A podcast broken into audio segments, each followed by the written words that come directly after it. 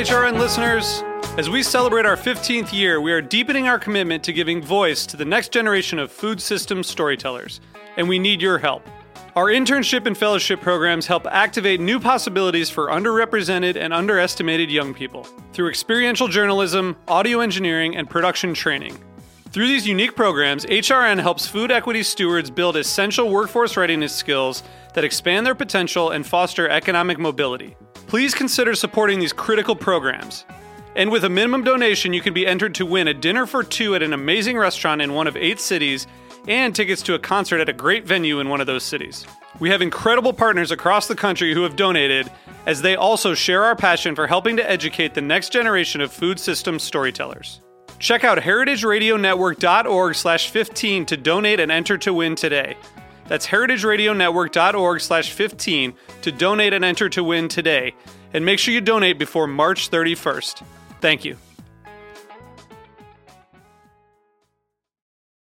We are back here at the Good Food Mercantile in San Francisco.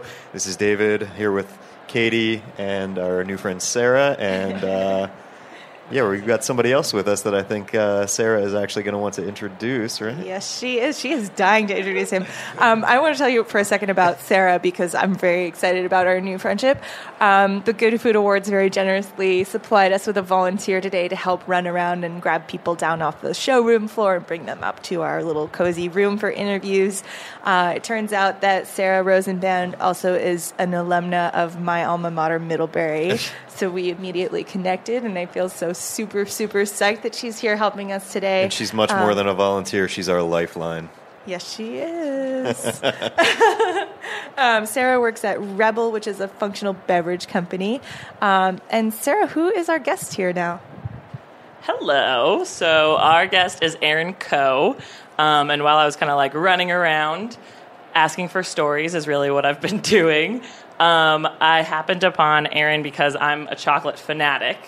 Um, and the labeling was really cool. And basically, they look basically modern day Swiss Miss. You have a lot more to say about it, Aaron, and you can like correct me. But it's a good start. Right. um, so yeah, I'll let him tell you a little more about it. But Aaron started kind of this connection to chocolate while living in a treehouse in Hawaii, and the only other part of the story that I know is that there was a car that was sold for a shipping container.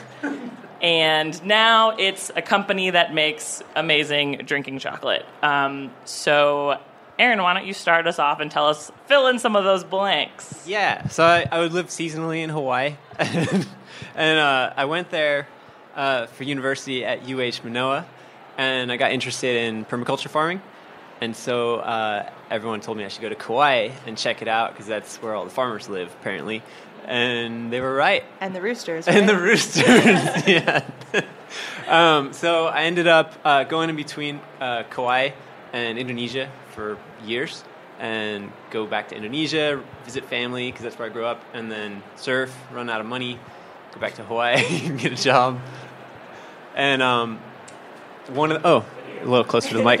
Oh, that's good. One of the times that I came back, um, I was looking for a place to live, and there was a place in a treehouse.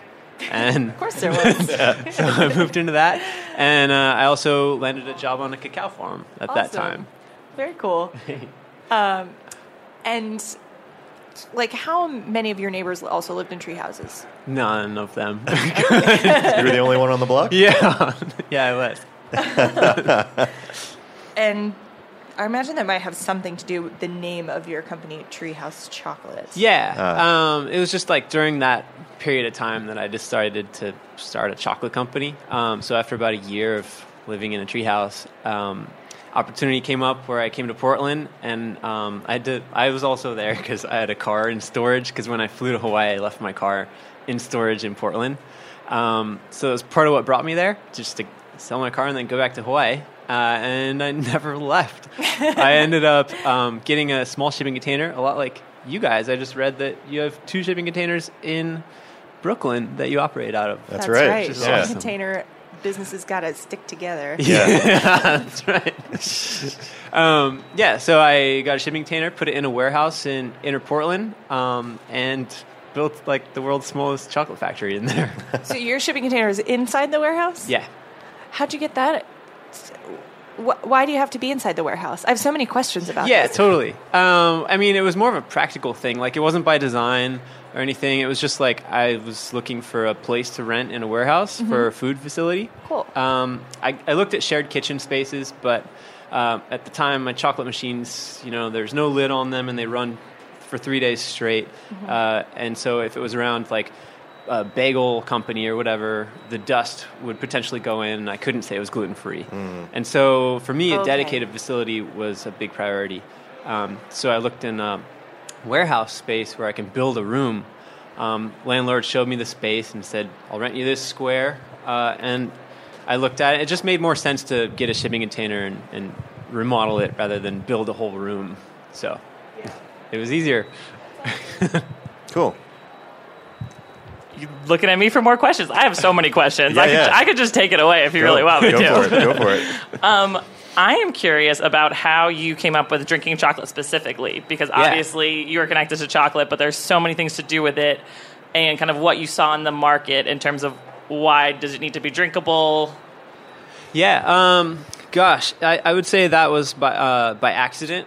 A lot, of, pretty Okay. much my entire company is by accident. Okay, that's the, best way things happen. The more I describe it, Ours see a too, I trend. think. Yeah. the best shipping containers are always by accident. Yeah. So I was making. I started out making chocolate bars, and Okay. you know, import the beans from northern Peru. Uh, for a while, I hopped around, tried out Dominican, Papua New Guinea. Um, I tried out a lot of different countries, but I found that northern Peru. There's a lot of reasons why I've settled on that. It's a consistent quality. Um, it's a great bean, uh, and it's you know easy to import from that particular country uh, versus Venezuela or something like that, where it changes a lot. Um, but anyway, uh, I started out in a shipping. Oh, started making drinking chocolate because I was cleaning out the stone grinders, and I would. Um, basically, the way I did that is when I finished a chocolate batch, I would um, just fill the melanger with hot water, and then let it run, and then I would pour the water out. And I started saving that and just drinking it personally, and then I started selling it at farmers markets, and um, I realized like it was it had a short shelf life the way I was making it, and also glass bottles. It's very difficult to ship. So I decided to make a dry version of that, where people can just um, take it anywhere and mix it with hot water and make their drinking chocolate on the go. Sounds delicious. Do you have a large camping following? I do. I was gonna say. You should check out my Instagram. I was gonna say it's like the first thing that I want in the morning is hot chocolate. yeah, So that was my main question. I was curious. sweet. So you're recognized as a good food producer. What does it mean to you to be part of the Good Food Awards this weekend? Uh, it's awesome. I mean, I've always heard about the show, but um, usually I go to the fancy food show and I don't get a chance to come here. So it's really cool to participate. Um, it just feels like more of a personal experience rather than you know like a gigantic show um, where everyone's racing through it. You know, you can actually have a conversation. You get to meet these other makers who Yeah. I usually just see them on their website or in the store shelves or something. So it's Very nice. cool. Um, and I want to end with an opportunity for you to give big ups to a person or an organization in your community who's doing great work in the food space. Oh no, I didn't. I, um, so, meaning just like someone in the in what realm particularly? Like anyone who's awesome that you know about that you think that we should know about, who's doing great work. Yeah, I mean, I would say um, referred people to like my favorite. I mean, there's so many. You can you can pick a few. Yeah. Well, so far I've really enjoyed Blue Bottle Coffee here. Cool. Um, I think what they're doing with the chicory and the cold brew is unique, Mm-hmm. and I really like those little stubby cans. They're super cool. Yeah. Cool. Thanks. Um, and Theo Chocolate, that would be like my big inspiration when I started. Um, I came right from the farm and I was touring factories and super inspired with their company, but also they were the first um, organic fair trade chocolate bean to bar chocolate company in America, and uh, they really helped me to get going on my on my path down the chocolate road. awesome. Thank you, Aaron. Where can our listeners find out more about Treehouse Chocolate? TreehouseChocolate.com. Thank you so much. Right. Thanks, guys. Well, yeah, appreciate you coming upstairs today.